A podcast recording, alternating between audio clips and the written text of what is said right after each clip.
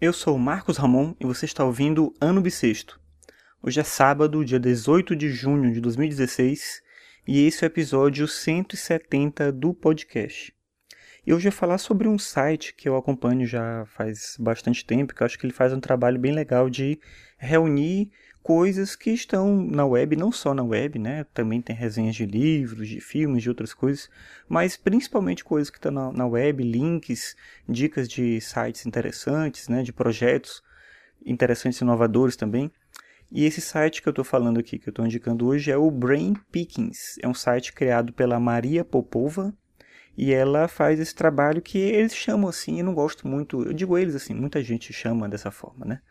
mas se costuma dar o nome de curadoria digital para esse tipo de coisa. São pessoas que se dedicam não a produzir um conteúdo novo, né, próprio, não escrever os próprios textos, fazer um podcast, fazer música, vídeo, né, não é isso, mas cuidam de reunir esses materiais, reunir links, reunir informações, reunir vídeos, textos, fazer ali uma seleção desse material e disponibilizar para as outras pessoas. E no Brain Pickings tem uma produção muito constante desse tipo de síntese de materiais que estão sendo produzidos. De novo, não só coisas da internet, né? Tem resenha de livro, de filme, de música, de coisas que estão na, na disponibilizados unicamente na web, mas também coisas de fora.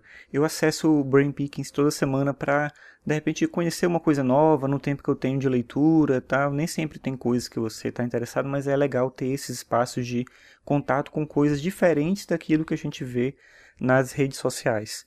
Para muita gente que entende, né, o que pensa, o que né, compreende a internet como sendo o próprio Facebook, por exemplo, o grande problema de estar ali é que como você está sempre secundado pelas mesmas pessoas, você acaba tendo um acúmulo de coisas parecidas, né? bem similares o tempo todo acontecendo ali. Então você deixa de conhecer coisas que você não teria acesso, e você não vai ter acesso certamente estando ali, porque você não está tendo contato com uma diversidade de pessoas, de opiniões, de circunstâncias.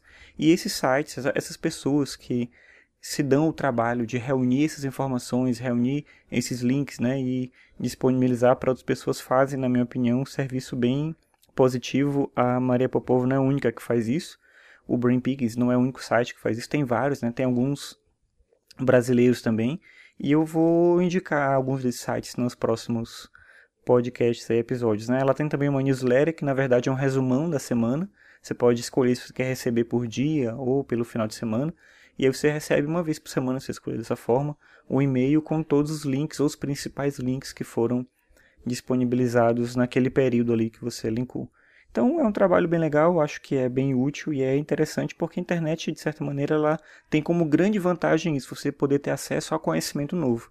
Encarar a internet como sendo um site de rede social é muito pouco, principalmente porque a gente deixa de ter acesso a, essa, a esse conhecimento de fôlego, digamos assim, né? esse material que é produzido com mais cuidado, que são textos mais densos, né? vídeos mais reflexivos, música, né? podcasts e tal. Então acho que é uma coisa interessante acessar. E aí fica o link aí do Brain Pickings para você conhecer, se você já não conhece esse trabalho, que é bem bacana e vale a pena perder umas horas lá dando uma olhada em tudo que tem para você poder ver.